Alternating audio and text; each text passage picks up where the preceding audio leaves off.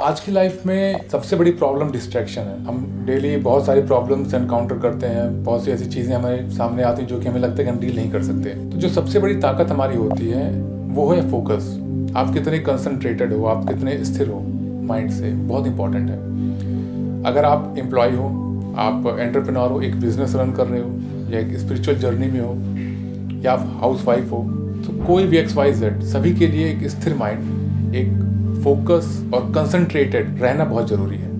अब बात आती है कि हम कंसंट्रेटेड रहें कैसे? कंसंट्रेशन बिल्ड करने के बहुत से तरीके हैं बट एक जो नॉर्मल और बेस्ट वे है, वो है चैंटिंग चैंटिंग जैसे कि आपके पास कोई भी माला है सपोज़ रुद्राक्ष की है, तुलसी की माला है।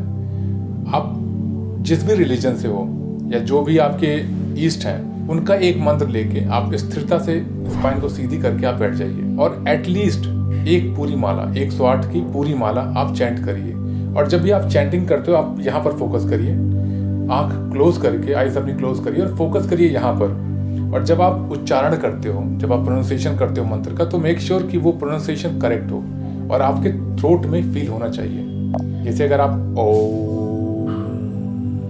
सो so, उस चीज़ को आप फील करिए। बिकॉज़ जब आप फील करते हो तो आपकी स्पाइन आपका माइंड आपकी आइज़ कंप्लीट एक वाइब्रेशन आप फील करते हो। और उस कंसंट्रेशन से मैं ये नहीं कहता कि आप एक दिन दो दिन चार दिन में आप फील करोगे। बट हाँ अगर आप एक वीक या फिफ्टीन डेज़ भी आपने लगातार किया तो उसकी पावर उसकी कंसंट्रेशन आप फील करोगे जो 108 जो 108 की माला आपको करने में बहुत अनकंफर्टेबल फील होता था। क्यों? क्योंकि आपका माइंड ट्रेंड नहीं है। वो चीज़ें धीरे धीरे ओवरकम होंगी और आप जो आपके डेली लाइफ में जो काम है, उनको भी आप करने जाओगे तो आपको लगेगा हाँ मेरी कंसंट्रेशन बढ़ रही है, आपकी मेमोरी बढ़ती है। और कहीं ना कहीं आपके ईस्ट के प्रति आपका डिवोशन बढ़ता है, जो कि बहुत ज़रूरी है। चैंटिंग आप करोगे, मंत्रों का उच्चारण करोगे। एक नॉर्मल मैं ये नहीं कहता कि स्पिरिचुअल जर्नी में अगर जो जाते हैं, केवल वही इन चीज़ों को फॉलो करें। अगर आप गृहस्थ जीवन में आप अगर जॉब कर रहे हैं, आप बिज़नेस रन कर रहे हो तो ये भी चीज़ें आपके लिए बहुत इंपॉर्टेंट है बिकॉज़ ह्यूमन ब्रेन सभी का सेम है।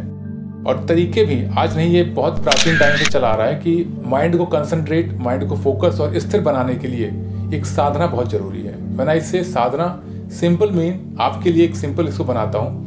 केवल चैंटिंग करिए। आप, अगर माला आपके पास नहीं है, कोई बात नहीं। आप दोनों हाथों की इस तरह करके, आप रख के अपनी स्पाइन सीधी करके, केवल फोकस करिए अगेन यहाँ पर और स्टार्ट करिए चैंटिंग को, जो भी मंत्र है।